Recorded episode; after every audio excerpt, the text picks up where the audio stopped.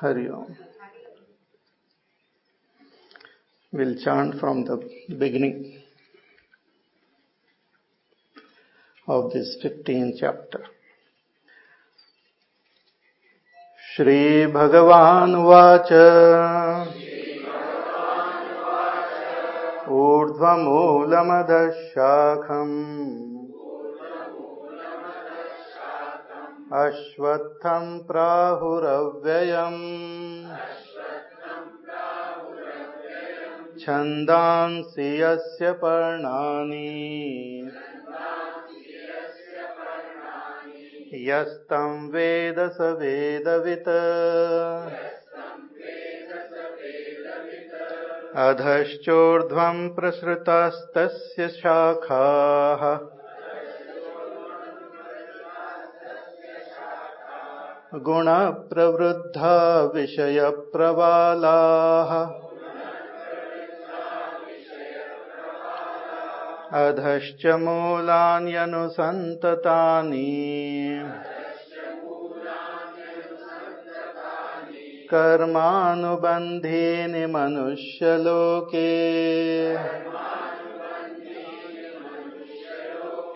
न रूपमस्येह तथोपलभ्यते।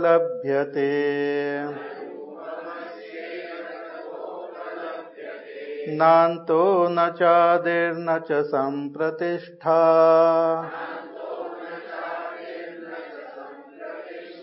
अश्वत्थमेनं सुविरूढमूलम्।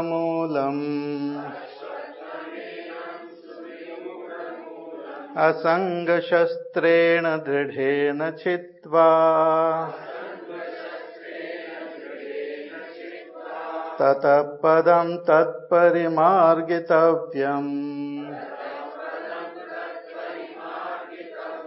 यस्मिन् गता न निवर्तन्ति भूयः।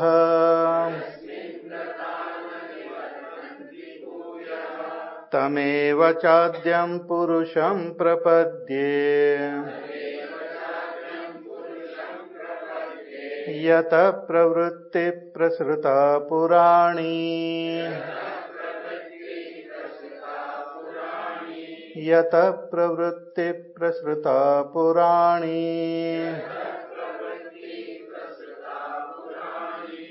हाँ।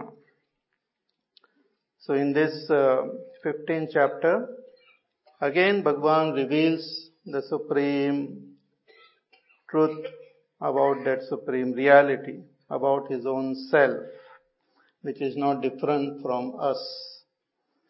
He begins by describing this whole world as a tree, an inverted tree, with its roots above and the branches below. Above means that above that supreme truth, Brahman is as though above the root and everything comes down from that, emerges from that Brahma alone. So Brahma is above. Just as the tree, ordinary tree are rooted in, on earth, this tree is rooted in Brahma. But earth is down and Brahma is up. It's depicted up because up means something higher, something greater, something sublime, more superior. So we call it up. So this whole tree, whole cosmos is like a tree and uh, again if you analyze a tree you will find that there is some matter in the tree and there is that life force in the tree. Even if you see a little seed, that seed is matter and life. That matter is very complex, but the intelligence is there in that life. If that life goes away, then that matter cannot express as a tree.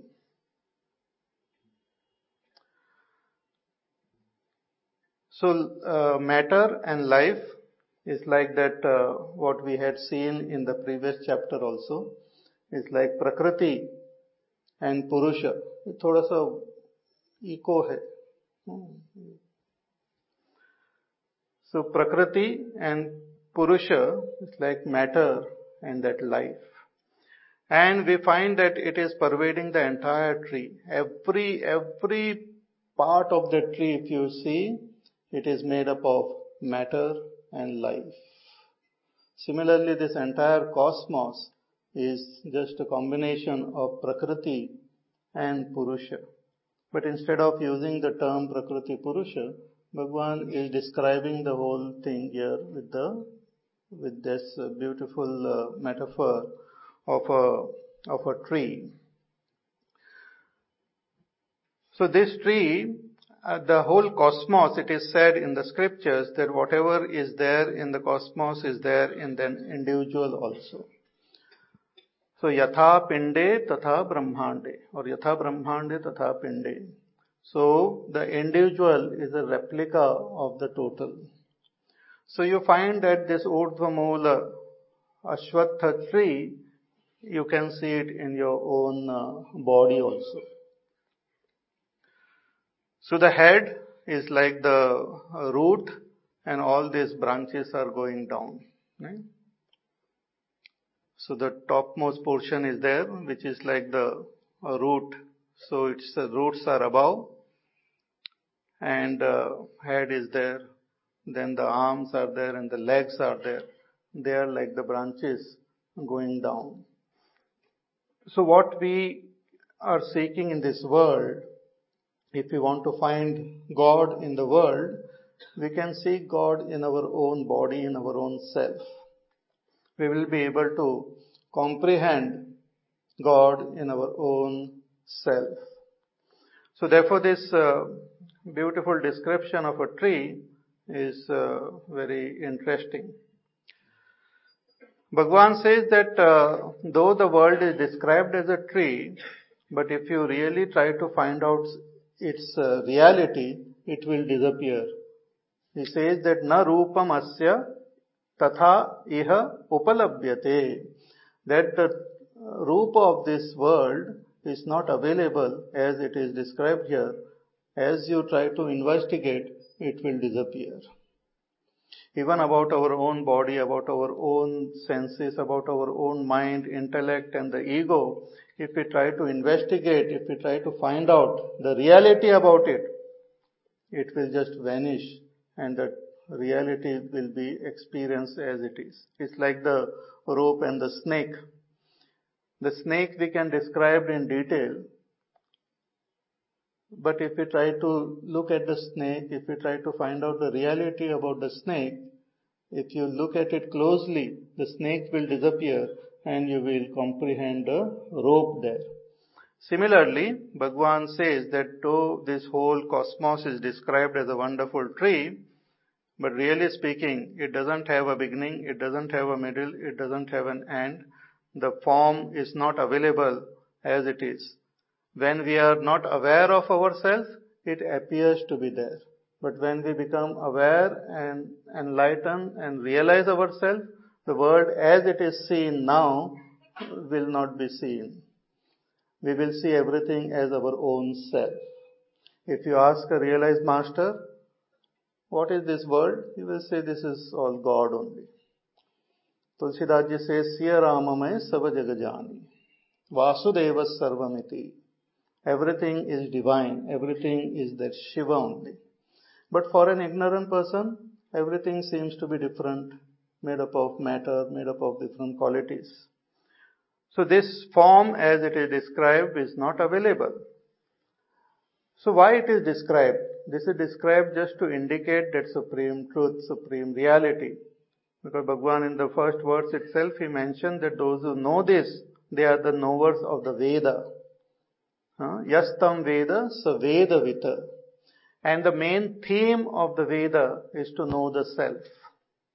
Later on also we will see that uh, shloka. Vedascha sarvaihi ahameva vedyaha. In all the Vedas, Aham itself has to be recognized, have to be known. Others is all details. Others are all different uh, uh, packing. Sometimes they have no, some tiny little watch or uh, some object will be there and the packing will be like anything. People give big gifts on birthday and all, you feel, Areva, first class bada gift aa gaya hai. When you open it, it's a big box. Then you open it, in some some thermocol or something. Then you open, then you get a book, thick one, and you are the congratulations, you are the proud owner of this. Then you open, and then that little tiny little thing will come out. Similarly, if you study the Vedas, lots and lots of things are there, but the main theme of all the Veda is to recognize my own self. वेदश्च सर्वैहि अहम् एव वेद्यः।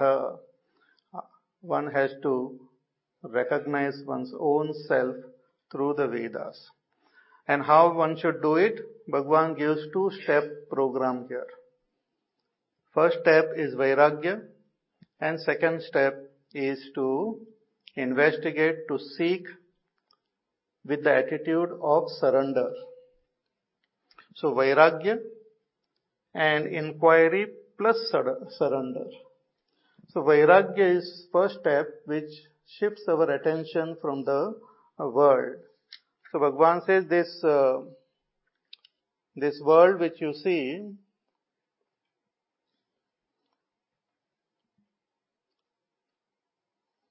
the world which you see here has to be uh, इसका आवाज़ ठीक करो भैया।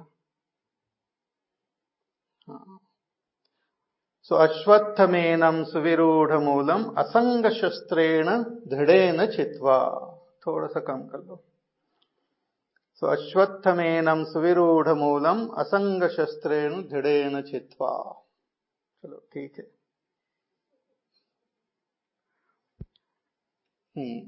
So Bhagwan says this tree which is there, you cut it. Cut it means withdraw your attention from this tree with the with the weapon of asangata, of non-attachment. Non-attachment. See, non-attachment is different from detachment. Bhagwan doesn't say that you get detached from this world, but don't be attached. We will see what it is huh, later on. So with the sword of non-attachment, you cut, you withdraw the, your attention from the world and tatap padam tat parimargitavyam and seek the source of this world, not outside, but within yourself. As I said, the tree which is there outside is here also.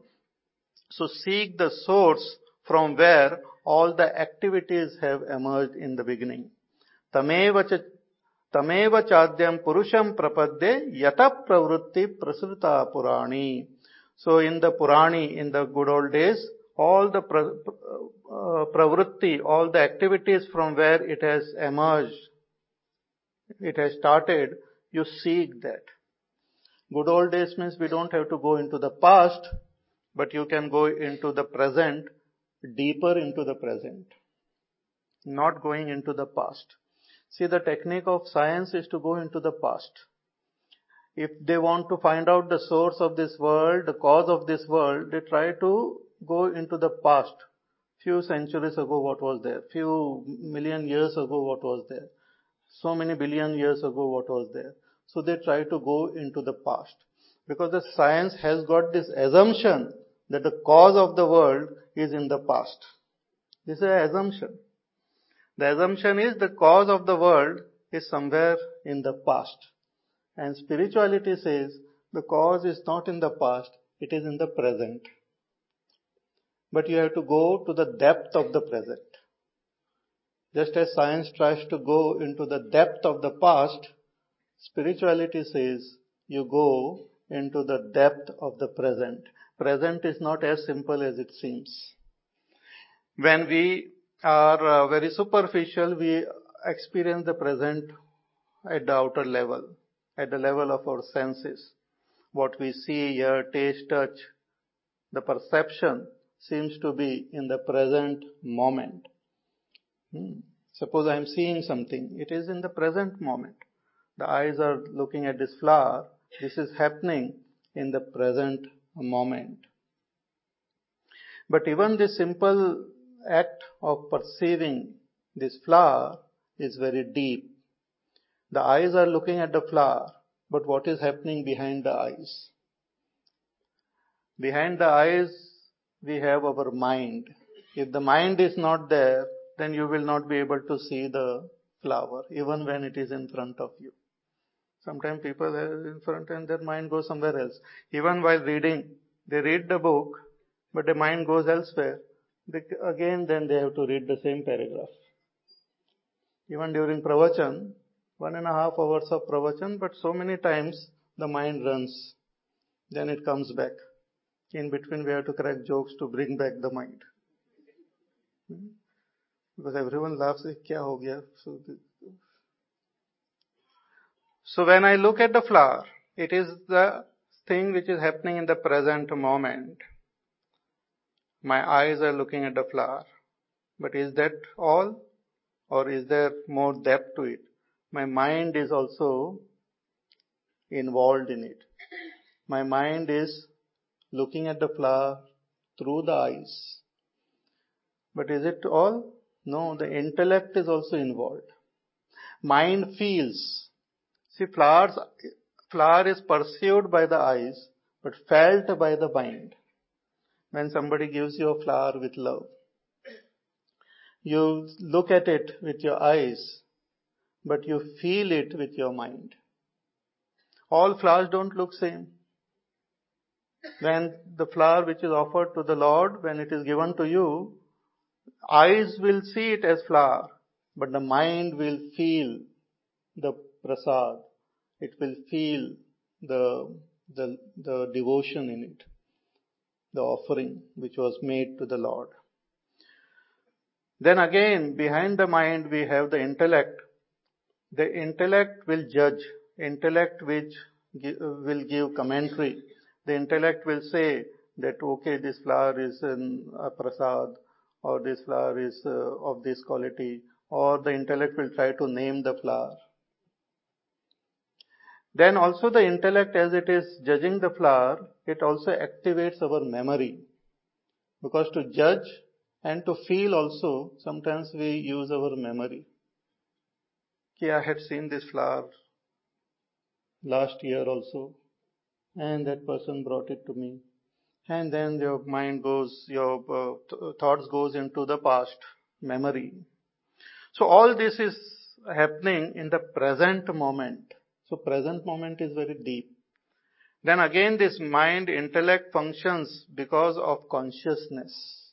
It cannot function without consciousness. Consciousness is the very support which supports the intellect, the mind, the senses to function. So consciousness is deeper. Consciousness is just conscious of, of the, all this. So the thinking which is happening in the, in the intellect, I am conscious of it. The feeling which is happening in the mind, there is consciousness of it. The perception which is happening at the level of the senses, there is consciousness behind it. So consciousness is much deeper. So all these activities happen because of this consciousness. So when we go into the depth of the present moment, we will reach the pure consciousness. One is consciousness which is identified with all that is happening in front. But if you go deeper into that, we'll encounter that pure consciousness.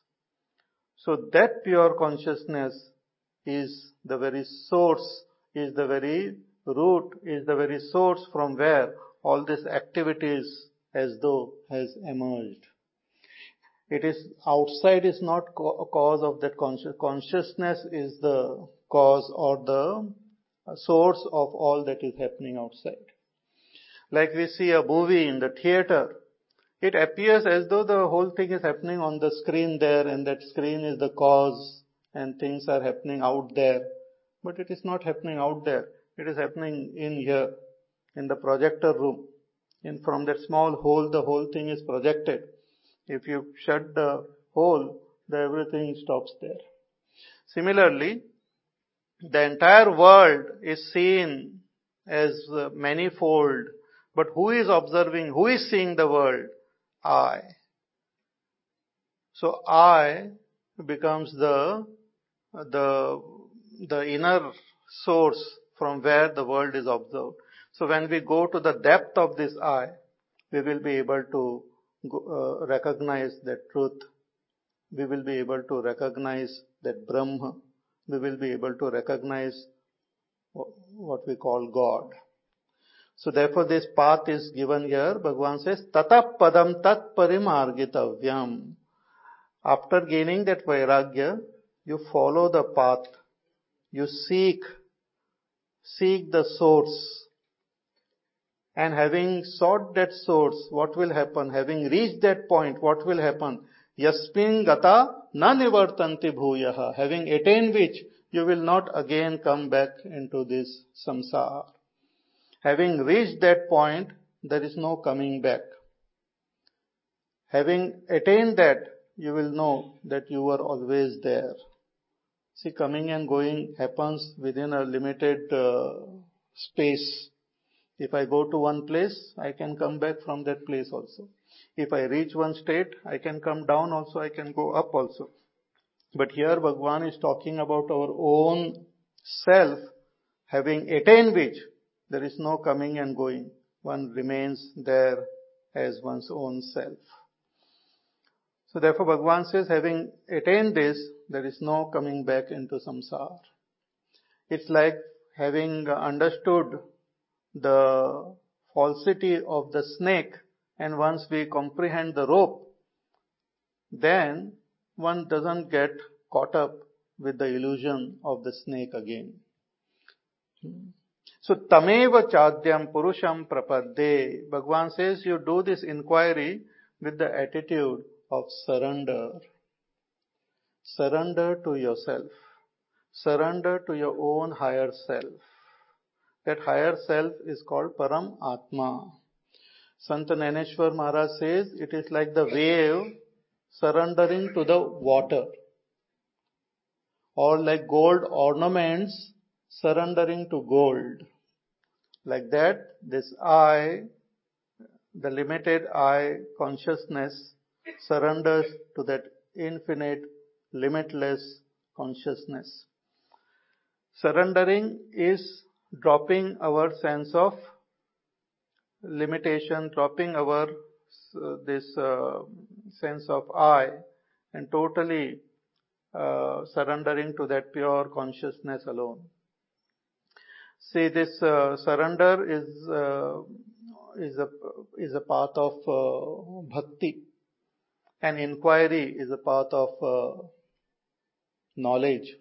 But here Bhagwan combines them both. He says, you inquire with the attitude of surrender. You follow the path of jnana with the support of bhakti. Or you follow the path of bhakti with the support of jnana because both of them are complementary, complement, yeah, complementary to each other.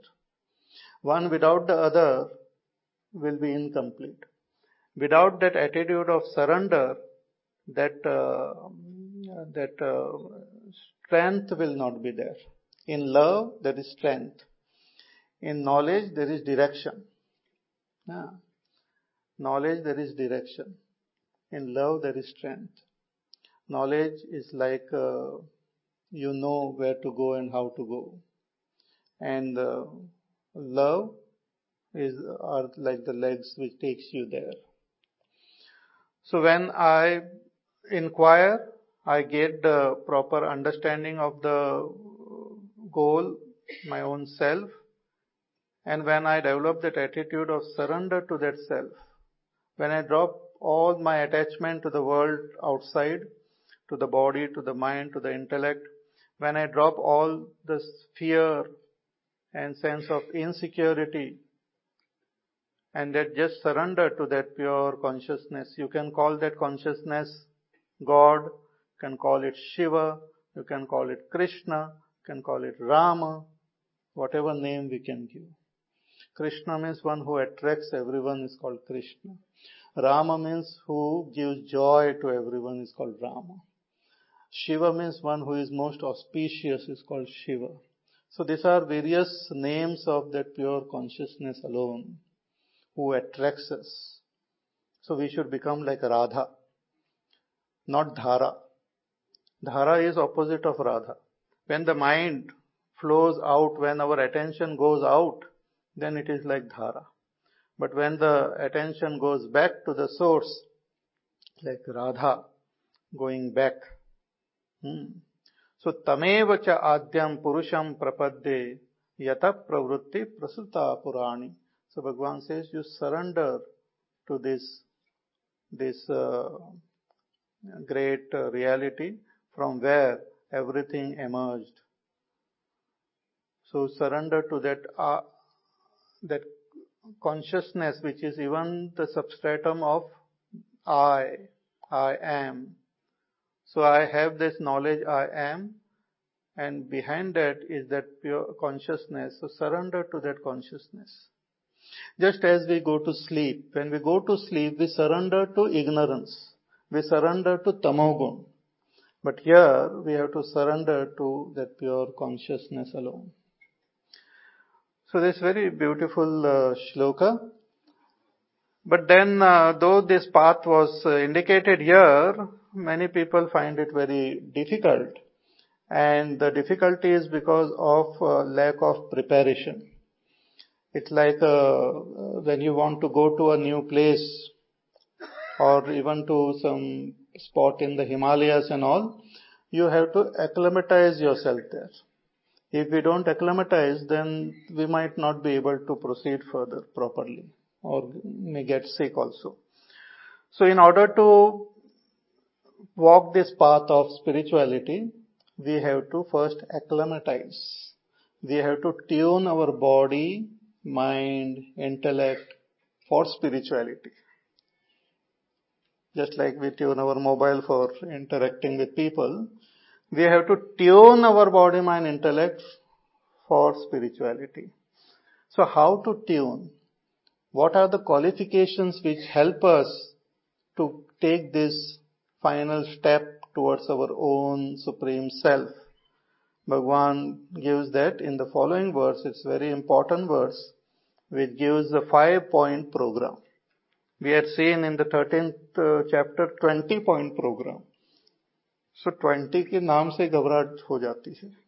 भगवान से okay I will give you only five now so what are this great values which we have to cultivate निर्माण मोहाजित संग दोषाः अध्यात्मनित्या विनिवृत्तकामाः। द्वन्द्वैर्विमुक्ता सुखदुःखसंज्ञैः। गच्छन्त्यमूढा पदमव्ययम् तत्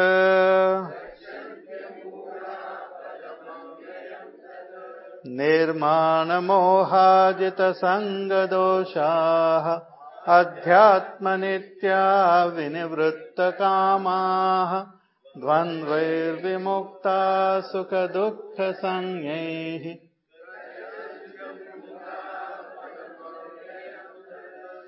हाँ भगवान says those who have these uh, qualities these five they are called amudhaha they are non-foolish. Mood means foolish. Amudhaha, non-foolish. Such non-foolish seekers,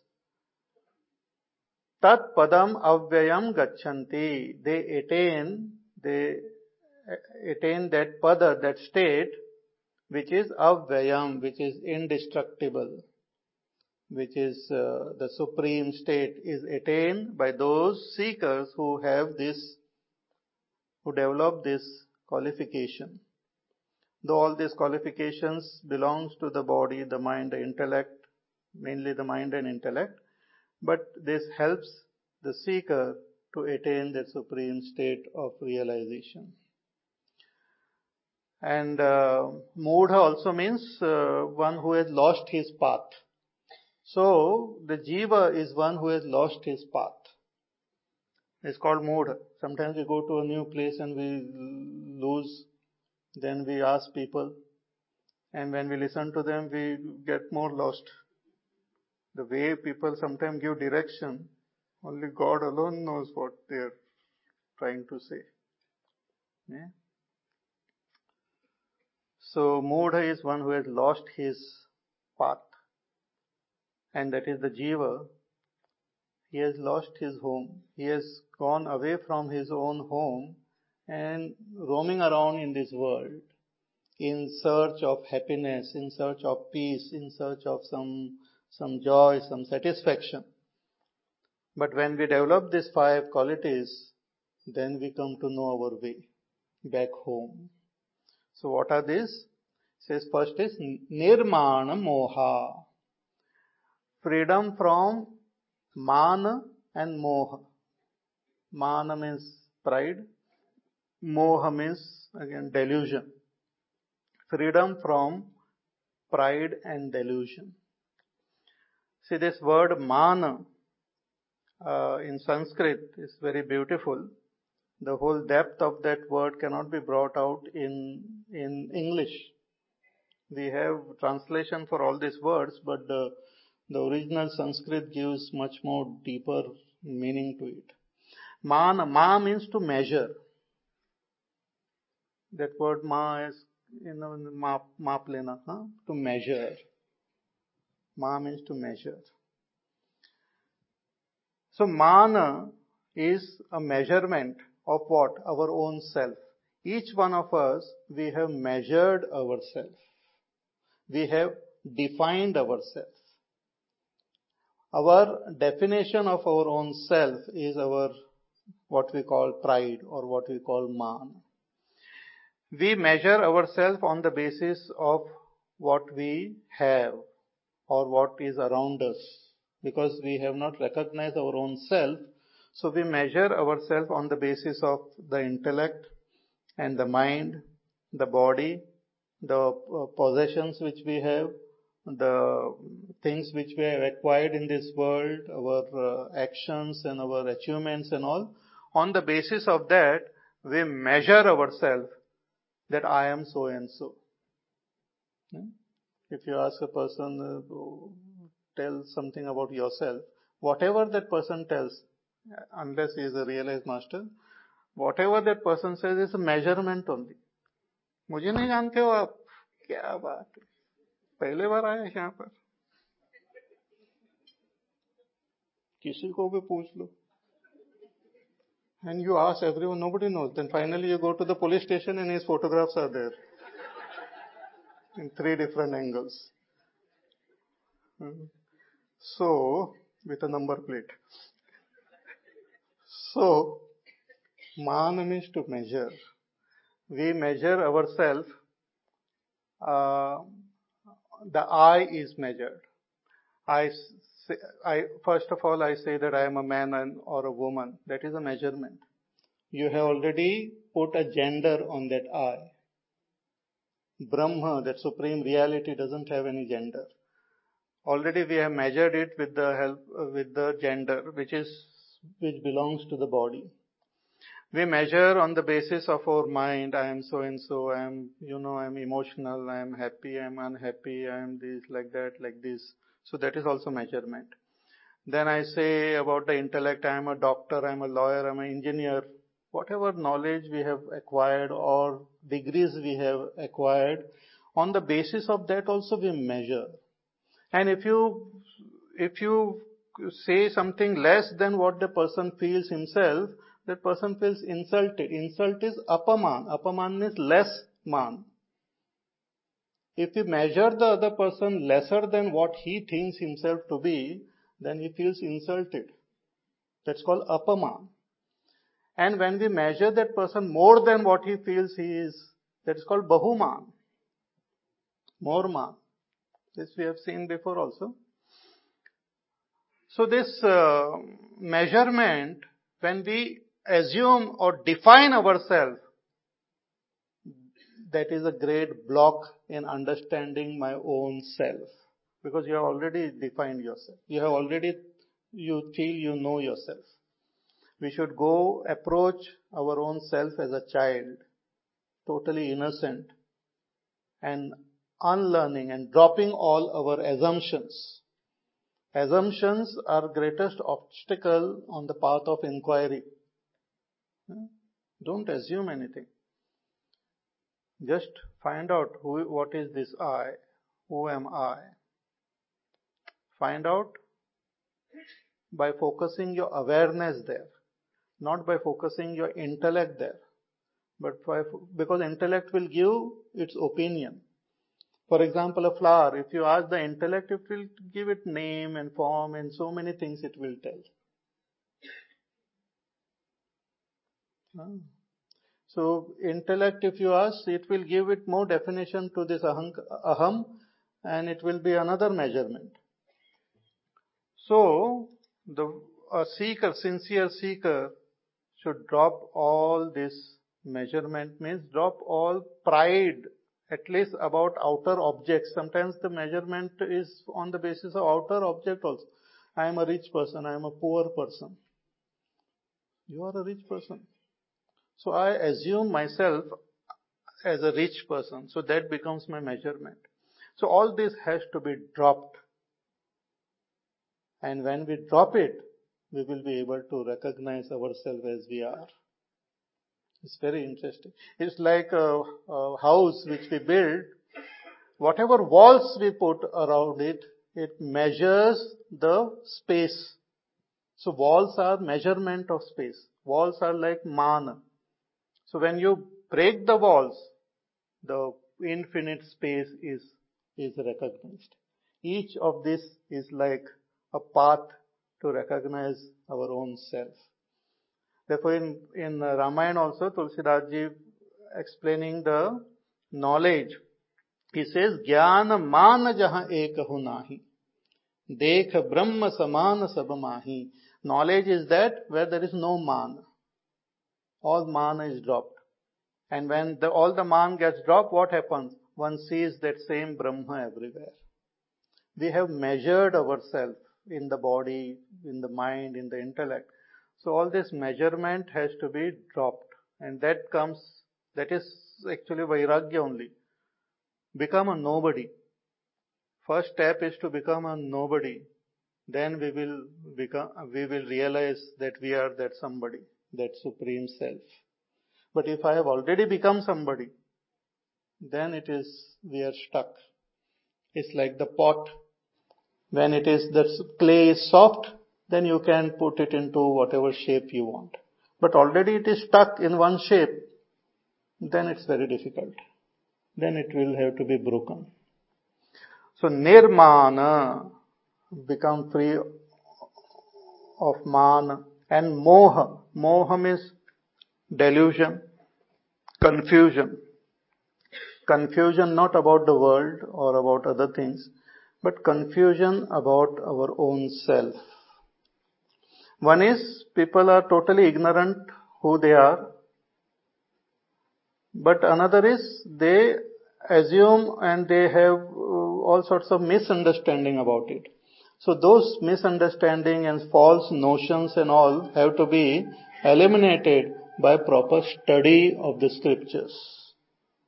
So moha can be eliminated through proper study of the scriptures which talk about the self.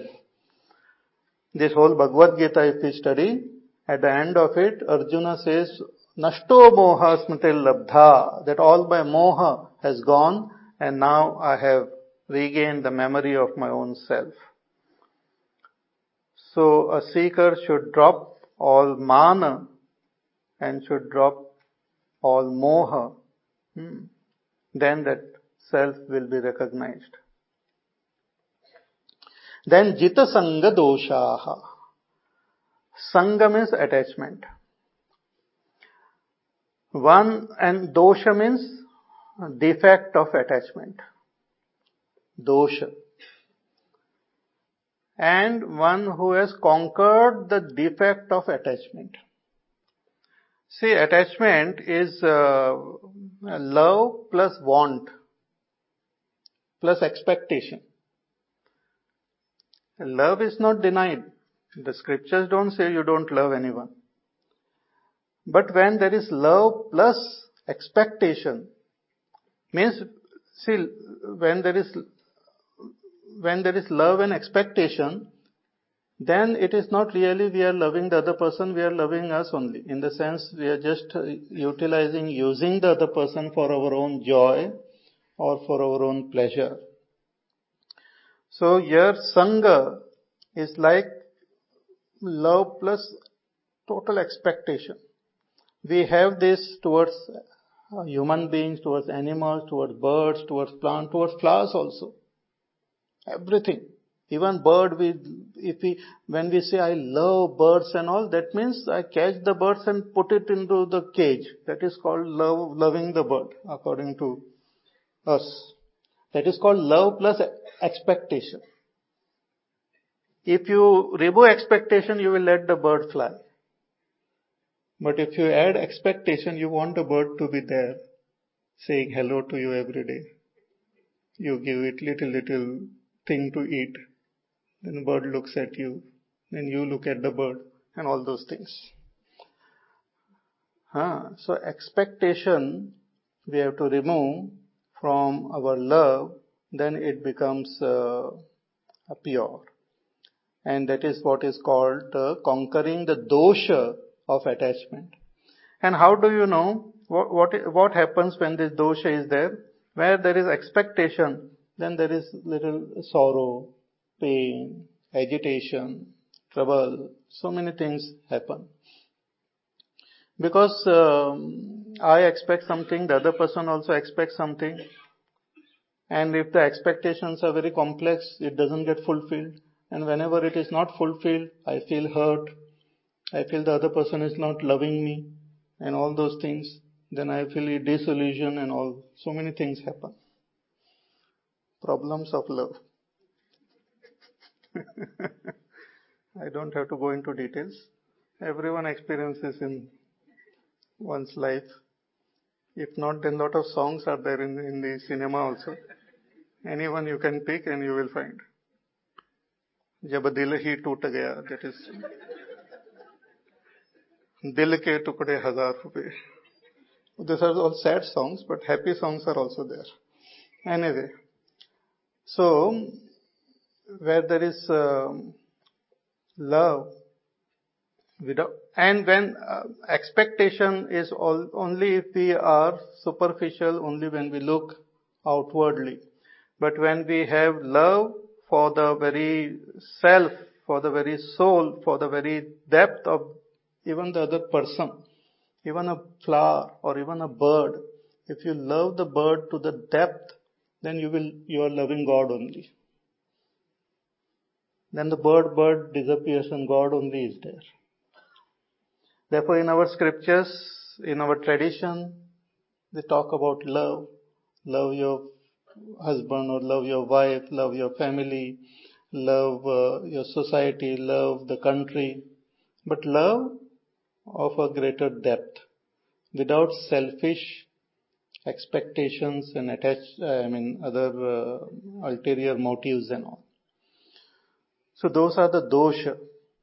So when we remove this dosha, when we have this pure love in our heart without any expectation, which is difficult.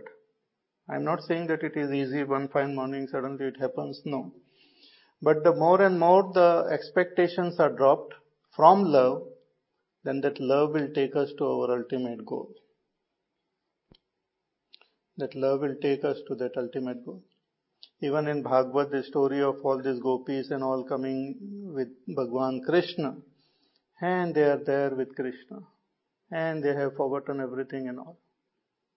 Totally surrendered to Krishna. Then suddenly they become aware of themselves. And they say, Oh, Krishna is with us only. We are so lucky. We are so special. We are so nice. Suddenly Krishna disappears from there. Because that I came.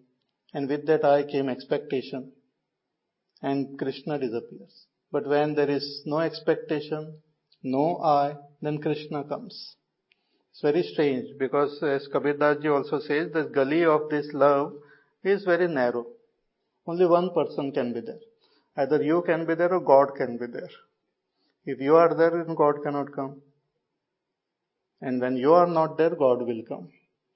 Love has got the power to eliminate this I. That is called surrender.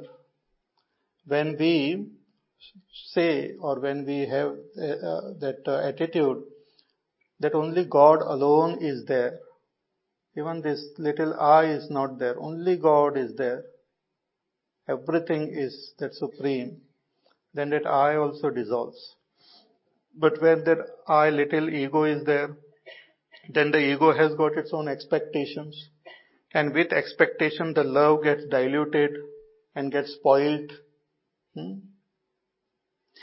In fact, when we say anger, jealousy, greed, passion, all these negative qualities which are there, kama, krodha, lobha, moha, mada, matsar and all, they're all different forms of love only. When I say I'm angry, what does it mean? That I have great love for myself and somebody is uh, hurting me, so I get angry. What do you mean? So it's the expression of that love only going in the wrong channel. When I say pride also, it's also love for the self. Self means the ego. That I am greater than you. Jealousy, that is also love that I don't want anybody going ahead of me because I have love for myself. I want to go ahead. So even the negative qualities are just spoiled love. Like spoiled children are there, no? They are nothing but like spoiled love. Because all this is play of love only. The whole world is Rasa Leela. Play of love, play of joy, play of happiness. But when it gets spoiled, it shows some ugly features which are not there really in it. It's like Chandan. Chandan basically is very sweet smelling. But when it is put in water and it is kept like that, it starts giving out foul smell. It is the dosha it comes on that. When you clean the chandan, again that fragrance smell will come, fragrance will come. So jita sanga dosha. So Bhagwan says those who have conquered the defects of attachment and that is conquered by removing selfishness as our Gurudev says that ego and egocentric desires I plus I want is attachment. When that I want and I is removed, then that is pure love. So jita sanga doshaha. When we develop this love, pure love in our heart. We can, we can practice or we can express it towards anyone or anything, even towards the birds, animals, even our garden. If we have complete love for that plant or for the tree or for the bird, the real love, huh? then it is bhakti only. That is seeing God in everyone and everything. So Jita Sanga Doshaha and Adhyatma Nitya. The third one quality is Adhyatma Nitya. Adhyatma means regarding the self. Firm or constant regarding the self. Regarding the self means regarding the Uh, study and inquiry about the self. Adhyatma. See this whole our scriptures are Adhyatma Shastra. They are Adhyatma. The term religion and all has been imported from abroad and all. It has spoiled the real meaning of it. But the actual, the meaning of all the scriptures is this Adhyatma. It talks about Atma, Atmatnyana. And it says that the self in you and the self in all is same. So self doesn't mean ego, but that pure consciousness which is same in all. So one who studies, understands the scriptures, listens to the great realized masters, interact with them, and contemplate on this, uh, Uh, contemplate to comprehend the self, that is called adhyatma. That is called shifting our attention and inquiry toward the self. So one, a seeker should constantly meditate, contemplate and try to comprehend this self. Use all his faculties towards understanding the self. That's called Adhyatma Nitya. One should be obsessed as though by the self, not the little self, huh? by the supreme self, trying to comprehend it like a scientist. So that's called Adhyatma Nitya. Shankaracharya is right. Paramatma Swarupa Alochana Nityaha Tatparaha is ever ready to investigate about the real nature of the self. Mm-hmm. So scriptures are like mirror which shows us our real self, our real face. So we have to take help of them. We can take help of even one shloka or one mantra can help us. And then we have to inquire and comprehend this self. So Adhyatma Nityaha. Even simple, just as Bhagwan Ramana Maharshi says, that just focus your attention on this I and try to find out its source, from where it is arising. What is its source? That I thought. What is its source? And that source is that supreme consciousness only. So Adhyatma Nitya is the third qualification. And Vinivritta Kamaha, one who is free from all other Kamna.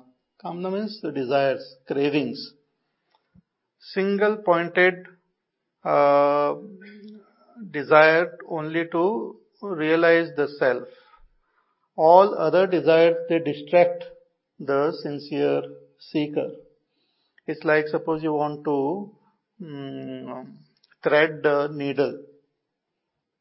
And if the needle has got many, uh, sorry, that uh, thread has got many different uh, uh branches like, then it becomes, hmm? आपको पता है so it becomes difficult to thread. First of all, you should be able to hold that needle in your hand steady. Many people hold it ulta only, the pointed portion on top. It doesn't go. So first you have to know which portion is there. So that has to be held properly. Should be able to see the hole and that hand should be absolutely still. And the other, that uh, we have to make it single pointed. That is called Adhyatma Nitya, totally focused, single pointed, and Vinivritta Kama, and no other distraction, no other thoughts, and no other thing. So once that is done, then it will become easier to thread the needle. See, when we go to the ashram also, they, uh, the first thing they do with the brahmachari is shave their heads. They remove all our hairs and keep one choti only. That is the most frightening thing. So those who survive that, then rest is easy. Many of them run away after that. जैसे बाल नहीं काटूँगा मैं भगवान अगर बाल के सहित मिलेंगे तो मैं I am fine so hairs actually they uh, they represent desires. They're just uh, symbolic. It's all are symbolic. Actually, our whole culture is lot of symbolisms are there. But many times we forget the symbolism and get stuck with the rituals. So hairs represents desires. So when a brahmachari, when a seeker goes to the teacher, he should remove all the desire and keep only one desire. That is the choti desire for God, desire for that supreme state of liberation. So only one choti is kept and rest all is removed. And then after staying with the teacher, learning all the scriptures and all, then he comes to comprehend that what I am seeking is my own self. Even that desire for liberation also goes away. So he cuts that choti also. A sannyasi is one who doesn't keep a choti also clean shaven. Even that desire for liberation is also false. You are already liberated. What are you keeping choti for? Huh? These are symbolic. Just by cutting the choti, you will get realization. There is no guarantee. This is symbolic. And by keeping lot of hair, something wrong will happen. That is also not true.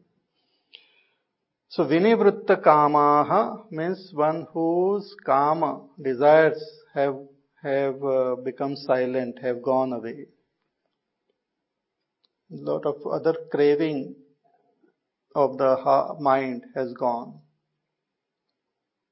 See, one who craves only for that self, only for God, then all other craving goes away. Tulsi Rajji says that uh, since I have developed that love for God, my interest in this six rasa and nine rasa. See, there are six rasa of taste. Shat rasa. All taste, six type of taste we experience. And there are nine type of rasas are there in literature. Hmm? Shringara rasa and all. Karun rasa and Shanta rasa, Raudra rasa and all. So they give joy. This rasa means that which gives us joy. But when one experiences the joy of the self, then all other joy seems very fika, seems very distant. So the seeker should be one who drops all other, other agenda from his life and keeps only one agenda of recognizing and realizing the self. Not two agenda, only one That is called Vinivritta Kama और सब छोड़ दिया बाकी सब छोड़ दिया like Gautam Buddha when he finally decided that I will attain that state of enlightenment or I will drop this body also. Because if I cannot gain that enlightenment, what is the use of this body? I will drop it. So with that much sincerity and and dedication when he said, came to recognize his own self. He, he attained that state of enlightenment. That's called vinivritta kama. See, kama, all our desires are meant for happiness only. If all desires, there we say dharma, artha, kama, moksha and all, all desires are meant for happiness. I, and but it is, uh, it is backed by ignorance, so we don't know where that happiness is. And everyone is searching for happiness. This, that is the beauty of it. Everyone is seeking happiness, lasting peace and happiness, but nobody knows, so they are going into different direction. If you go out and stand on the, this uh, footpath and all, and when you see, Half the city is going on one direction with full speed and this, and the other half is going in the other direction. And both of them are seeking happiness. The one who has left that place seeking happiness here, and this fellow leaves this place seeking happiness there. Everyone feels that happiness is not here, it is out there somewhere. Ignorant person is one who feels happiness is in future. Happiness is in some other place and in some other time and in some other object and in some other person. A spiritual seeker, if he knows that the happiness is not out there, but it is in that self only. So all other desire with proper understanding gets dropped. Chhod jata. So vinivritta kamaha, one who is free from all these uh, desires, Dvandvair Vimuktaha. Bhagavan says, one who is free from Dvandva. Dvandva is another term which is used many times in Gita and other scriptures also. Dvandva means pairs which go together. Generally it is translated as pairs of opposite they need not be opposite, but they go together. Like joy and sorrow go together. Where there is joy, there is sorrow. Where there is sorrow, there is joy. They go together. They are like brother and sister. They are like together they go. They are like two sides of the same coin. Okay, that is better. Brother and sister also don't go together. two sides of the same coin. Hmm not counterfeit coin, huh? real coin. So the uh, when I say I am very happy and all, in that happiness itself lies the root of some sorrow also थोड़ा सा इधर उधर होने से थोड़ा sorrow भी हो जाता है। Then things get okay then again there joy comes they go together then this gain and loss they also go together gain and loss पाप एंड पुण्य, राग and Dwesh sukha and dukkha.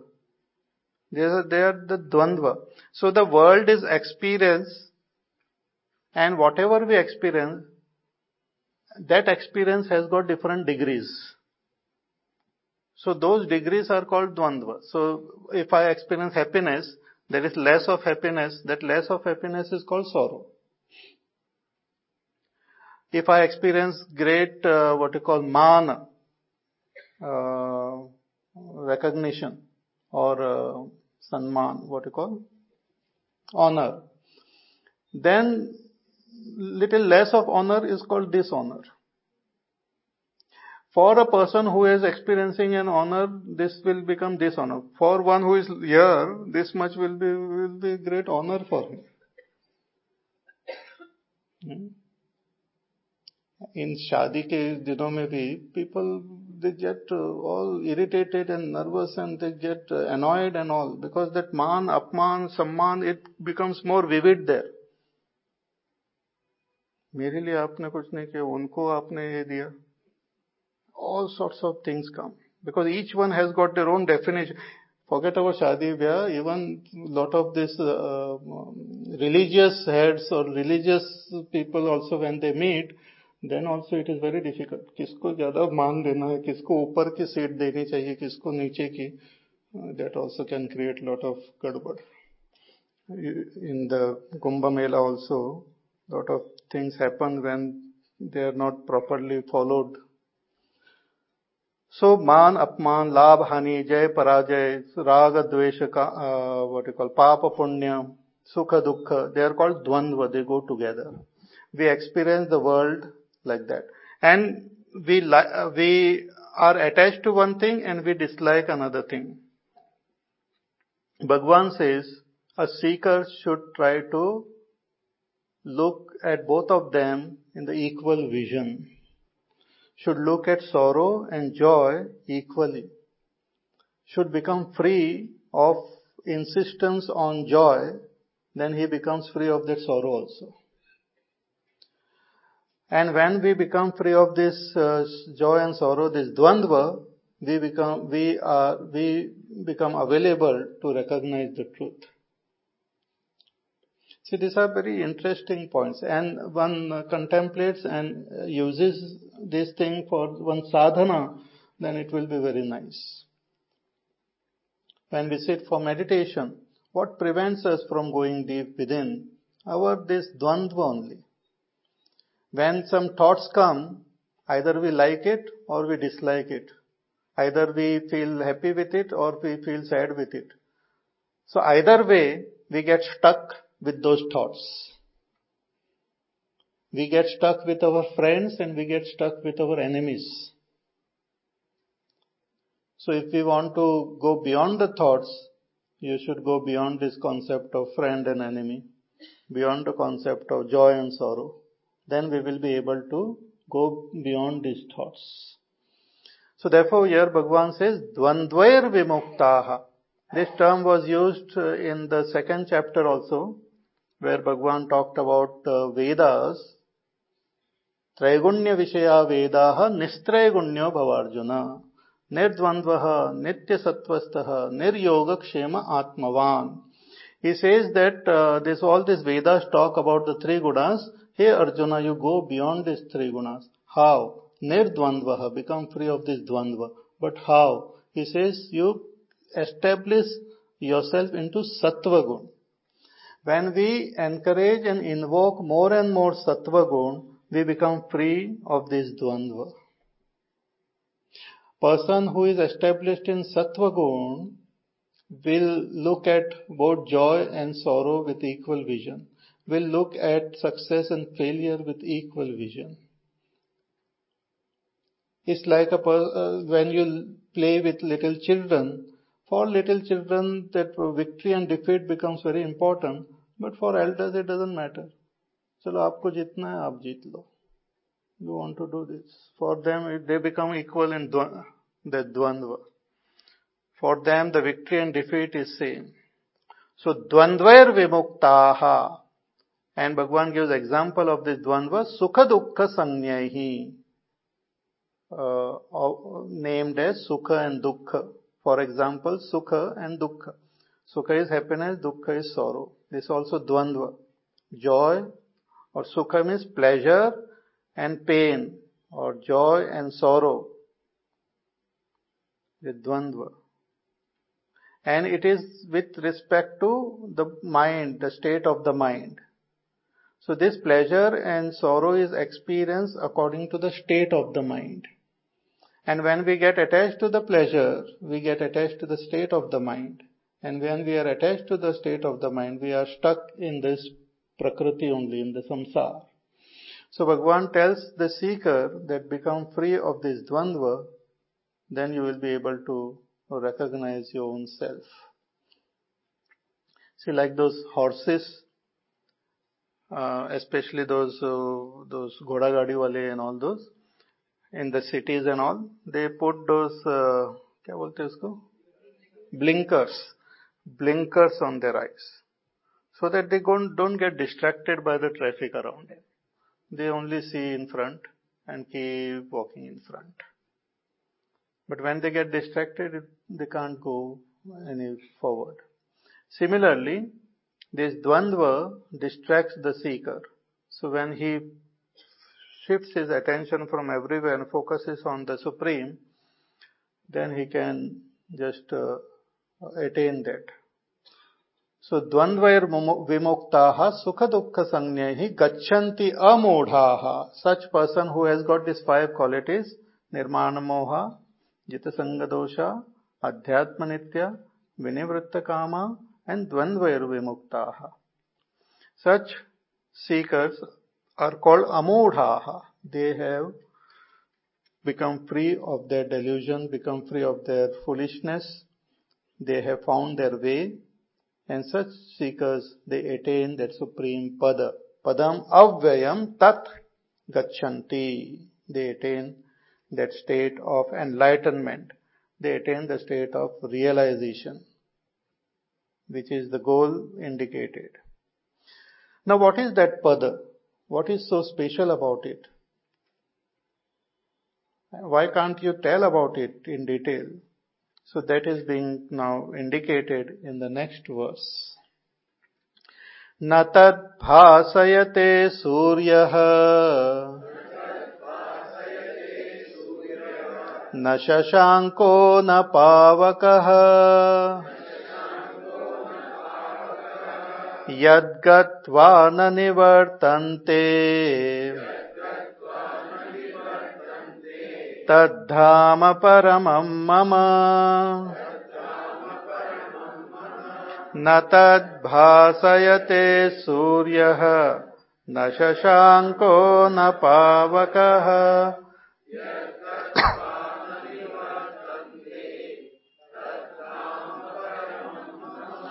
हाँ तद tad padam that pada which was indicated in the previous verse that state of enlightenment, which is the, which is that Brahma alone. One who knows that Brahma becomes that Brahma. So that Brahma or that supreme reality, what is it? Where is it? What is that state? Bhagwan says it's very difficult to comprehend it because it is not illumined by the sun. Natad bhasayate suryaha. Even the sun which is so powerful, which illumines the entire world, it cannot illumine that, that place. Many people try to seek heaven or that great Brahmalok and all in this cosmos only. But whatever is illumined by the stars and all is not that place because it cannot be illumined by any stars. Cannot be illumined by the sun. Oh, then it must be something at night Maybe the moon can illuminate. Says no. Na shashankaha. Moon is called shashanka because it has got shasha. That uh, uh, rabbit. So shashanka also cannot illumine the that pada. Then maybe the fire can illuminate. He says, no, na pavakaha. It cannot be illumined by the fire also. Yad gatvana nivartante tad dhama paramam mama. That is the dhama is, Bhagwan said, that is my place, that is my abode, that is my home, that is my house. But it cannot be seen by the sun. It is not illumined by the moon. It is not illumined by the fire also. See, one meaning is this, but another is this, all these three, they are the presiding deities of our sense organs and mind and all. So Surya is the presiding deity of our eyes. Adhisthana Devata is called. See, we have these five senses and each of these senses, they have their presiding deities mentioned in the scriptures.